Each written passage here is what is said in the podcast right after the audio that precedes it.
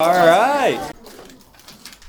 I think one of the uh, really remarkable things about being a follower of Christ is just think about who God is, how huge He is. That, like everything we see, this world around us, He holds together by His infinite power. He, he spoke these things into being. He's an infinitely great, infinitely glorious God. Yet the message of the gospel is that you can be his son. You can be his child. You can be adopted into the family of God. What a remarkable thing that is. You know, yesterday at work, we uh, so in like the corporate world now you have to go to like a lot of diversity discussions and diversity talks and so yesterday the one i had to go to um, was religion in the workplace. Religion in the workplace. And to me um, it, it really wasn't something that i was going to get into in a big group of people right? Like you think of we'll talk about tonight uh, where jesus tells the disciples the apostles as they go out to be wise in their interactions, to be wise in their ministry.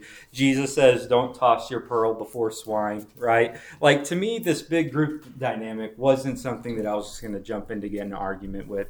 But one thing I did say so it, the, the topic came up why is this such a divisive issue? Like, why is religion sometimes at the very top of the list at what makes people hostile? at that point, I did jump in. I was like, well, we're talking about God. Like, even in politics, you, if Joe Biden or Donald Trump says something, you can say, well, you're a person, right? Like Joe Biden, Donald Trump, they're people. And I disagree with them. But if God is real, can you disagree with God? No. What he says is ultimate.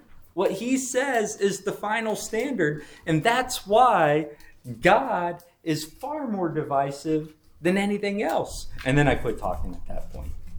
But that was my point. That's why religion is such a powerful thing because we are talking about God. But the remarkable thing about our God is he makes a way for us to be reconciled to him in his kingdom. The, Bible is the history of God's redemptive plan. God allows us to be part of that. God allow, Jesus Christ is building his kingdom. Don't make any mistake about that. But he allows us to be part of his work. Think about how amazing that is the eternal kingdom of God. We get to play a part in that. That's what Matthew 10 is very much about. We're looking at Matthew 10. It is very much about the role that we get to play in the building of God's kingdom. Of course, he's talking to his apostles here. Remember the setting. Jesus has called his 12 apostles to him, and he's getting ready to send them out in verses 1 through 4, he calls this group together. And if you think back, remember, it was a really eclectic, diverse group. Um, Jesus showing that he didn't rely on the rich and powerful of the world for his mission. But when he chose his 12, he cho- chose 12 very unlikely men. But he calls together this diverse group. And in verses 5 to 15, Alejandro taught us last week how Jesus gives them instructions on where they're to go, how they're to minister, what they're to say, what they're to do. They're to go to the people of Israel. They're to proclaim the kingdom, the gospel of repentance, that repent from your sins and turn to God because the kingdom of God is at hand. And he gave them the power of miracles for the purpose of validating their message, of validating that they are messengers from God. Jesus also tells them, if you'll remember in verses 11 to 15, that some people will accept their message wherever the gospel is proclaimed. Some people do accept it because it's the power of God at work. It's the power of God that calls people into the kingdom, that makes the message of the gospel effective. So, wherever the gospel is proclaimed, some people will respond in obedience, but as Jesus taught them last week, some people will reject the gospel. Tonight, we're going to look at verses 16 to 23. And the theme of this, this is where Jesus is going to really focus in on the rejection of the gospel. The theme of verses 16 to 23 kingdom ministry will be opposed by this world, yet victorious. Kingdom ministry will be opposed by this world, yet victorious. We're going to break it down into three different sections. We'll read it all at once, but within this, we're going to look at three different sections. Uh, part one we'll talk about is the world's opposition. And what we're going to see is that this opposition to the gospel comes from all levels of the world, all places. It comes from places where you would absolutely expect it. And then it comes from places where you would absolutely not expect it. The second thing we'll talk about, in light of the world's opposition, the second thing we'll talk about is the attitude of believers, the attitude that believers are to have despite or even in light of the world's opposition. And then when we end, we'll end with our third part the ultimate victory. That despite the opposition of the world, the gospel will be victorious because the power behind the gospel is not the people proclaiming it. It's not you, it's not me, it's not the church. The power behind the gospel is God Himself, the Holy Spirit, who causes dead sinners to be brought to life, who makes the gospel active in the lives of people. So let's read these verses here verses 16 to 23. Jesus said, Behold, I send you out as sheep in the midst of wolves. So be shrewd as serpents and innocent as doves. But beware of men, for they will hand you over to the courts and scourge you in the synagogues, and you will even be brought before governors and kings for my sake, as a testimony to them and to the Gentiles. But when they hand you over, do not worry about how or what you are to say, for it will be given to you in that hour what you are to say. For it is not you who speak, but it is the Spirit of your Father who speaks in you. Brother will betray brother to death, and a father his child, and children will rise up against parents and cause them to be put to death. You will be hated by all because of my name, but it is the one who has endured to the end who will be saved. But whenever they persecute you in one city, flee to the next. For truly I say to you, you will not finish going through the cities of Israel until the Son of Man comes. Again, the three things I want to draw out of these verses are the opposition, the attitude we're to have, and the ultimate victory. So we'll start with the world's opposition. And Jesus just makes a blanket statement in verse 16 Behold, I send you out as sheep in the midst of wolves. It's a pretty sobering statement and a pretty sobering picture. What do wolves do to sheep? Eat them. Eat them, tear them up, Rip them apart. rip them apart. Are sheep good at defending themselves? No. Eh, what do, my my kids are always reading these books like who would win. It's like these books where like it pits two animals up against each other and like who would win between the animals. There, there's not an addition of sheep and wolves because It's a no-brainer. it's a no-brainer. It wouldn't be a very interesting story, right? Um, we, as Christians, we live as sheep in the midst of wolves. We live in a world that is hostile to the gospel and hostile to the followers of Christ. Because what does the gospel, you got to take a step back. Think about the nature of human beings. By nature, human beings are sinful. By nature, human beings are enemies of God. And they love sin. We are, by nature, addicted to our sin. And we love our sin. Yet, what does the gospel tell us about our sin? To hate it, to, to, to get rid of it.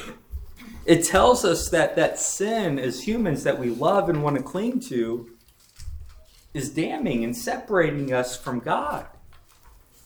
It, it, it's, a, it's an offense to a world and to people who love sin. And so when you are a proclaimer of the gospel, you are proclaiming a message that is very offensive to somebody who is not willing to repent. To somebody, uh, Jesus says, if you want to follow me, you have to hate your own life. You have to lose your life. You have to take up your cross and follow me. For people who love their life and love the things of this world and love their sin, it's a devastatingly offensive message. And so they don't only hate the message, they hate the messenger. How often do you see just in anything where you, you hear that saying, right? Like, hey, don't kill the messenger? Like, people don't like the one who brings them um, news that they don't want to hear.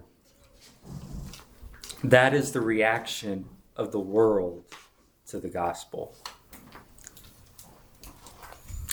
Jesus tells us a few of the different areas of opposition to the gospel. In verse 17, he says the courts.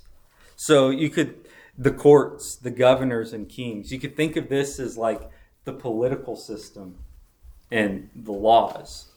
Do you see a hatred just in our world around us? Do you see a hatred for the things of God?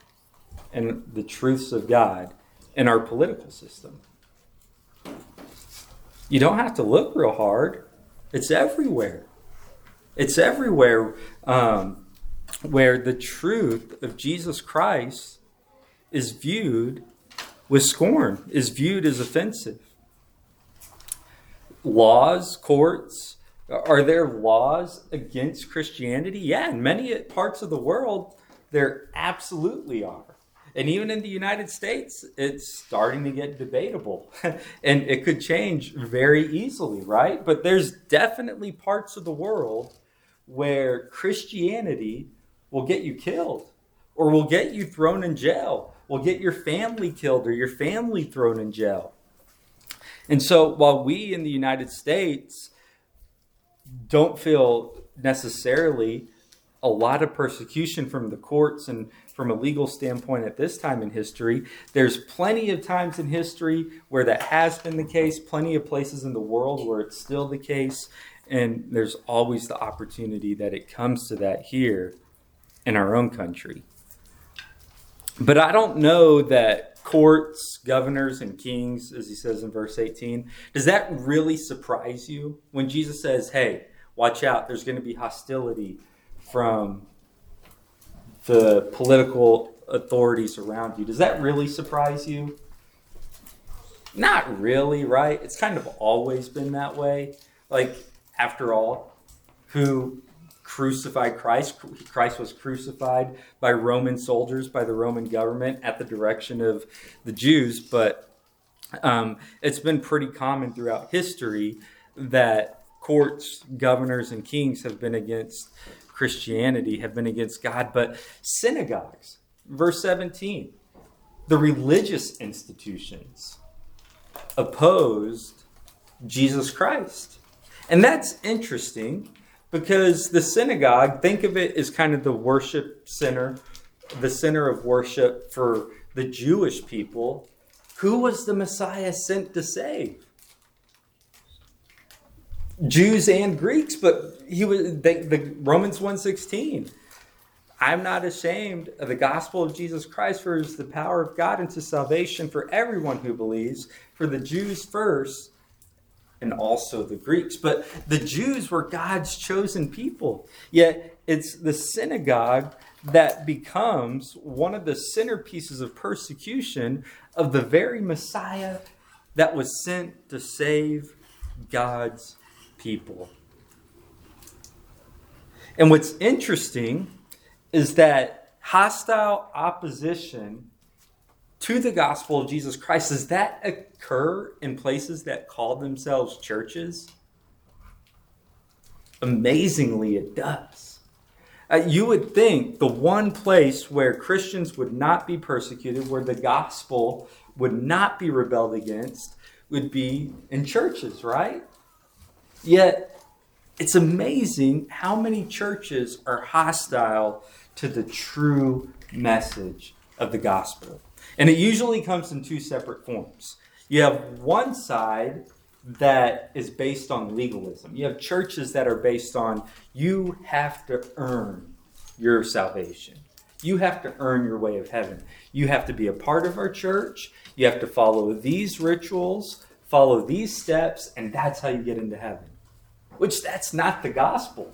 The gospel is very clear that we cannot be saved, we cannot be justified by works, and that the only hope we have of salvation is to cast ourselves 100% upon the mercy of God in Jesus Christ. So when you preach the true gospel up against the legalistic system of religion, even when it calls itself a church, you find hostility. Look at the reformers. Look at how many of them died for the true gospel. Look at how many of them were burned at the stake for the true gospel or thrown in prison for the true gospel. That's what the Reformation was all about. Hostility towards the gospel, ironically coming from places that called themselves churches. So it's typically one side, the legalism side, or the other area of church where you would find hostility to the gospel. The other side, which is just antinomianism, or there, there is no rules, just complete liberal Christianity, where sin is not something that you need to worry about. Um, so it, it, that again, I go back to the meeting I was in yesterday. The the guy who kicked off the meeting said, uh, "I don't want." Uh, I'm that he said he was gay, and he said, "I don't want any religion in workplace because it goes against who I am as a gay person. And instantly, like four or five people speak up, like, "Oh no, no, my church we have we have uh, homosexual pastors, we have gay pastors. We're we're perfectly okay with it." And it's like that's the other side where they hate the gospel that says that we are sinners and the Bible lays out for us what sin is, and we are to repent of that in faith in Jesus Christ. So, it, when Jesus throws the synagogue out there as an area, a source of persecution, it initially might strike you as odd, but we see it in the churches as well. You wouldn't expect persecution against the gospel, wolves against the gospel in the churches. But in fact, that's exactly what Paul warned the Ephesian elders. And it's like Acts, I'm sorry, I didn't write it down. Acts 20 ish, I think. Acts 21, 22. He's on his way to Jerusalem and he stops to talk to the uh, elders and uh, of Ephesus and he says, Watch out for wolves who will come into the flock. But it gets more surprising. Uh, uh, so courts, uh, you kind of as as we go on here, you get a little bit more surprising in where these sources of persecution come from. Courts, governors and kings, the synagogue. But verse 21 family. Brother will betray brother to death, and a father his child, and children children will rise up against parents and cause them to be put to death. Uh, because God is such an ultimate thing, it causes hostility in ways that nothing else does. I mean, uh, very few things in this world are going to cause family to turn on each other the way the gospel does. Family is a source of persecution, and Jesus just basically lays it all out in verse 22. You will be hated by all because of my name. Uh, he, he's telling us look, if you're going to preach the gospel, if you're going to be a follower of Christ, he's telling you up front look, the co- part of the cost is the world is going to hate you. The very thing that now defines your life as a follower of Christ, the world hates it. And it doesn't just hate Christ, but it hates those who would follow him as well. It's a sobering, sobering thing, but it's part of counting the cost of following Christ. That's why Christ tells us look, to follow me, you've got to be willing to abandon everything. Um, you, you think about the Be Thou My Vision song that we sang. And how much of that is about being willing to abandon everything in this world for Jesus Christ. Jesus Christ. But as the Bible always does, the Bible, uh, I've said it many times, one of my favorite things about it is just how real it is about what life is like. It doesn't sugarcoat anything, it, it always presents us with the reality of life, but it also tells us how to deal with the realities of life. It'd be one thing to just Jesus bring the bad news and that's it, right? But he does bring the tough news, but he gives us the attitude that we should have as believers. The attitude we should have. The first thing he says in verse 16, he says, Behold, I send you out as sheep in the midst of wolves, so be shrewd as serpents and innocent as doves. Be shrewd as serpents. That's weird, kind of, right? Like when you hear that, because typically you think of being, I mean, you instantly think of Satan, right? In the fall, and back in Genesis 3, and his shrewdness in deceiving Eve. But what Jesus is saying here, it's just like when he says, Don't throw your pearls before swine. He's saying, Be wise be wise about how you interact with this world. Don't be foolish. Don't be one who just gets drawn into arguments. Is there any point in just trying to win an intellectual argument when it comes to God? No. Uh, your goal is not to get into debates with people. We live in a world where people like to fight they like to have debates. Do you ever get the impression that sometimes people are just disagreeing with each other simply because they like to fight and that's it? I mean, we live in a world where negativity sells. That's like what social media is totally built on. How angry can we get people about issues in this world? Because the more angry we can get people about issues in this world, the more money they make. That's what not just social media, but television's all about. Whether it's CNN or Fox, it's like, hey, let's see how passionate we can get people about division, because that's where the money's at. Controversy, right?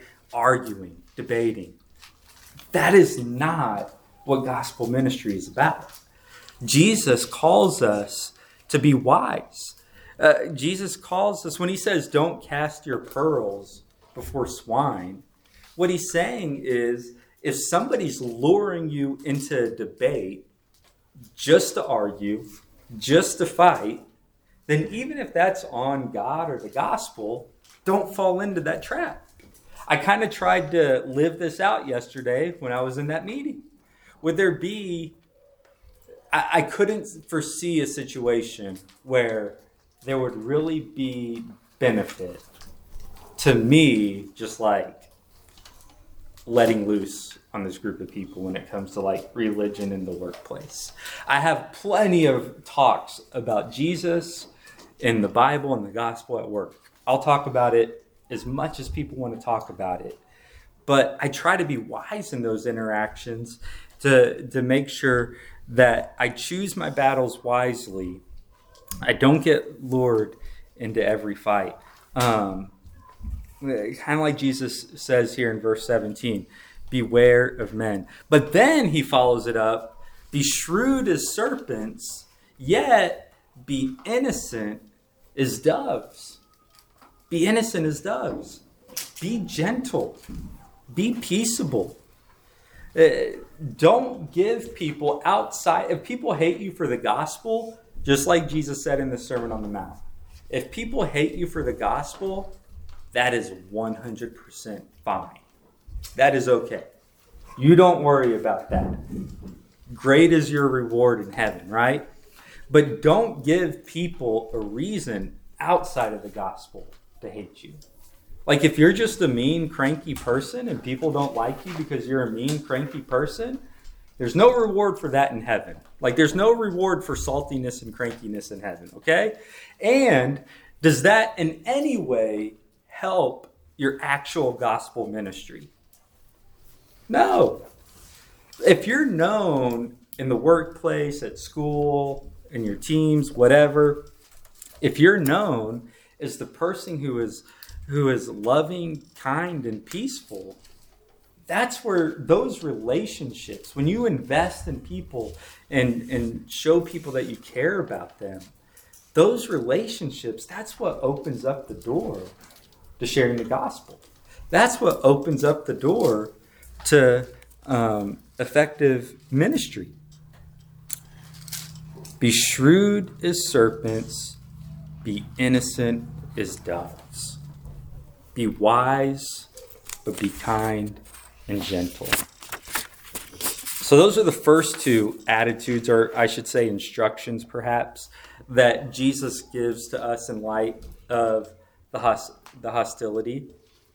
The third thing he tells us here is rely on the Holy Spirit. Rely on the Holy Spirit. The, the gospel, the power of the gospel is the message of Jesus Christ. And it's the Holy Spirit who activates that power in the life of a person. It's not how articulate you are. It's not.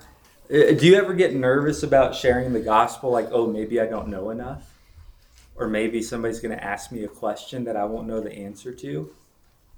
Or sometimes that's a fear that people have. Like, I don't know if I could share the gospel because I just don't know that much. And um, they might have uh, questions that I don't have the answers to. Well, you know what? You've got the whole focus wrong. Rely on the Holy Spirit. He says, when they hand you over, don't worry about how or what you are to say, for it will be given you in that hour what you are to say. What he's saying there is the Holy Spirit works through you, speaks through you. You know what you're called to do? Be faithful. You're called to be faithful. You're called to be obedient.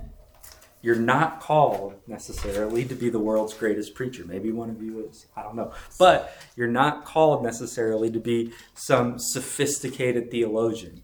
You're called to be faithful and to rely on the power of the Holy Spirit to speak through you. Now, that doesn't mean that you should be presumptuous and say, you know, I don't need to learn anything. I don't need to know anything because Jesus said, just, I don't know, open my mouth and magically the words of the Holy Spirit come out. I don't know. That's not what Jesus is saying. You should always be learning to grow and always learning more and, and uh, just growing in your ability to understand the things of God and communicate those things of God to other people. But what Jesus is saying here is that will never be the source of power. The source of power is always Him. The fourth instruction that Jesus gives here when it comes to uh, um, our, our how we should approach this world of hostility be wise, be shrewd as serpents, be gentle, peace, uh, innocent as doves, um, rely on the Holy Spirit, and persevere. The last one here, persevere. He says, You'll be hated by all because of my name, but it is the one who has endured to the end who will be saved. Now, do we endure to the end in our own power? No. No. Hopefully, you've caught a theme here. Anytime it comes to power, it's always God, right? Whenever it comes to giving credit, praise, or glory, it's always God. The Holy Spirit is the one who saves you, and the Holy Spirit is also the one who seals you and perseveres you to the end. Again, all of this is done in full reliance on the Holy Spirit. But persevere. There's going to be trial. Uh, to me, it helps going into this that Jesus has already told me it's going to happen. Because wouldn't it be tough if Jesus painted a rosy picture for you and then you get into the real world and you hit opposition? You're like, what's this all about? Like, did, did God know this was going to happen? Did Jesus know this was going to happen? Did, did, did Jesus know it was going to be this hard? Yeah, absolutely, he did. He tells you right here. Like, he tells you, he doesn't even paint a soft picture, he paints a very hard picture wolves versus sheep. And you're on the losing end of the battle in the animal sense, not in the ultimate sense. But it's uh, it, it, the the perseverance to me it helps that this is exactly how Jesus said it would be. In our last section here, the gospel gets ultimate victory. The world opposes the gospel, but the gospel gets ultimate victory. Now, if the power behind the gospel was man, I would have a lot of worry and a lot of doubts. Or if we built the church, if we built God's kingdom, I would have a lot of worry and a lot of doubts.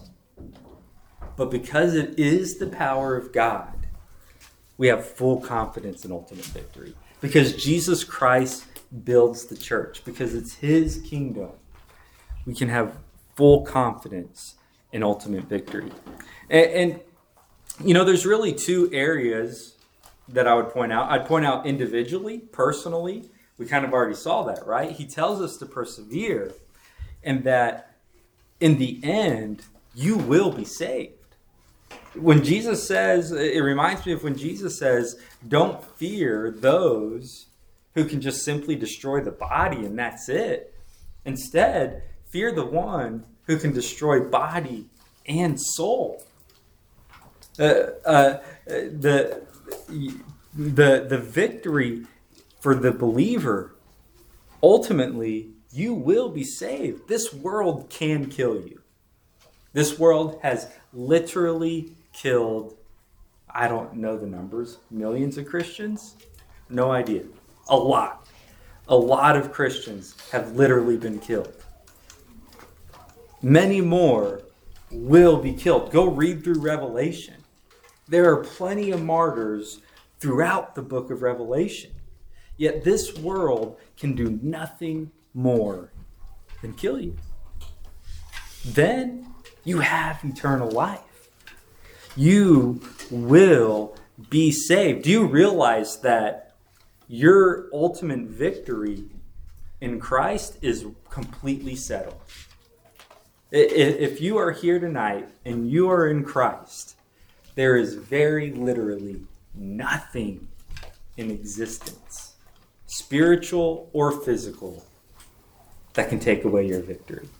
It is sealed. I mean, how remarkable is that, right?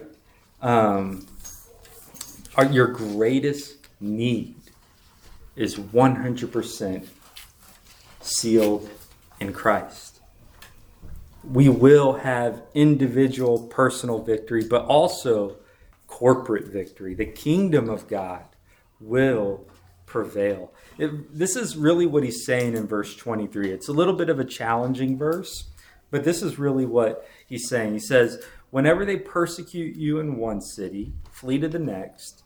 For truly I say to you, You will not finish going through the cities of Israel until the Son of Man comes. There's a lot of debate on what exactly that means until the Son of Man comes. Um, some people say that it's talking about the second coming of Christ at the end at the end times. And I don't know, like from a theological standpoint, if I have any problems with that. I just don't really know how to make sense of the rest of the verse, if that's the case, because I don't know. Um, what what I believe he is saying here, the, until the Son of Man comes. So that's an allusion to Daniel seven verses thirteen and fourteen. Daniel seven. Let me just go read it real quick. Daniel 7, 13 and fourteen. Daniel's an amazing book because it covers like history past and history future. Like it is a incredible prophetic book. Looks very much to um, the church age to the coming of Christ and then even beyond. But in Daniel 7 13 and 14, Daniel has this vision of one who uh, God, but looks like man, Son of Man, Jesus Christ, being given dominion by the Father. So Daniel 7 13 and 14 says, I kept looking in the night visions, and behold, with the clouds of heaven, one like a Son of Man was coming. And he came up to the Ancient of Days. That's Jesus Christ. The Son of Man is Jesus Christ. That's where Jesus gets this title that he uses so often. And the Son of Man comes to the Ancient of Days, and the Son of Man is prevented or presented before him and to the Son of Man was given dominion, glory, and a kingdom, that all the peoples, nations, and men of every language might serve him. His dominion is an everlasting dominion which will not pass away. His kingdom is one which will not be destroyed. So when when Jesus says calls himself the Son of Man, that's what he's referring back to. And what I think this is here when he says, until the Son of Man comes, that's the resurrection of Christ and the ascension of Christ, the end of Christ's earthly ministry, which the ascension happens at the beginning of Acts, and that's really not too far into Acts where the gospel ministry and the ministry of the apostles begins to spread to the rest of the world outside of simply the, the region of Israel. So that's really what I think he's saying here. He's telling them, whenever they persecute you in one city, flee to the next. For truly I say to you, you will not finish going through the cities of Israel until the Son of Man comes. I think what he's talking about there is until Jesus' ultimate victory on the cross, his resurrection and ascension, which at that point is the transition in the gospel ministry to outside of the nation of Israel. But regardless, the, the overall message here is very, very clear to us in this passage. Jesus is speaking to his apostles specifically, but he's speaking to all of us as well. The, these truths remain just as much for us today as they were in place for the 12. The world was hostile to Christ, was hostile to his apostles. What happened to most of these 12? Killed. Most of them were killed. And, and John, John lived to be really old in jail, you know? Like, none of them escaped persecution. They all face the hostility of the world, but the world still hates Jesus Christ. And it's going, as a follower of Christ, it's going to hate you. Sure, it'll be friendly with you at points, but then they're going to discover something about what you believe. Or one day the gospel is going to come up, and people who used to be friendly with you, who used to love you, who used to used to like you, they'll find out, oh, you believe that? Well, I don't want to have anything to do with you anymore. It's uh, it, but remember, they're not hating you; they're hating Jesus Christ. They're hating the gospel. Uh, the, the, the truths that Jesus teaches are just as applicable for us today. First of all, we're called to minister. The, this whole lesson presupposes that you are actually telling people about Jesus Christ. The, the Great Commission in Matthew 28 that we'll get to some, some time down the road, Jesus tells his disciples, including us, to go into all the nations, teaching them the command, to obey the commandments of God. Uh, the, this, the whole message of Jesus here is built on the idea that you are actually telling people about Christ. That's an important thing to ask yourself. When was the last time you talked about Jesus with somebody who wasn't a believer? When was the last time you talked about the things of God with somebody outside of church? Co-workers, friends, schoolmates, whatever it may be, look for ways to invest in people and love people with the hope that at some point you can share the gospel with them. It, it, it requires you to really care about people. It's tough. There's absolutely a place for sharing the gospel with strangers. Absolutely. I wouldn't discount that at all share the gospel with strangers. But I just know in my own life, and it could just be the way that God chooses to use me, it's typically relationships that I have built over time. Relationships that I've built over time where people know that I love them, they know that I care about them, and that relationship gives me the opportunity to share Christ. But the bottom line is, we should all be ministering, we should all be sharing the gospel, and we should all be evaluating how often in our lives these conversations are coming up. And within that context, be wise. It's not about winning arguments. You don't have to get into hostile arguments. Like your goal is to not go enter into debates and um, try to argue people into the kingdom. Be wise about your interactions. Uh, they're going to set traps for you. Don't fall into traps. Think about how often they set traps for Jesus Jesus never fell into them. You don't have to be as good as Jesus at not falling into traps, but um, you can't be. But um, be wise in your interactions, yet be innocent as doves. Be gentle. Be peaceable. Make sure that if somebody's going to hate you, it's because of the gospel. Don't give people other reasons to hate you, right? Um, if people are going to hate you, it's because of the gospel. But lastly, persevere. Keep going. Don't get discouraged. That's one of the reasons the church is so important because it's an opportunity for us to come in from a hostile world and love on one another and encourage one another and build one another up. Church is an extremely important piece of this. And then uh, also just perseverance keeping the end in mind that this world can never do anything more than kill you. The world cannot touch your ultimate victory in Christ. It's guaranteed for you, but it's also guaranteed for the church, for the kingdom at large.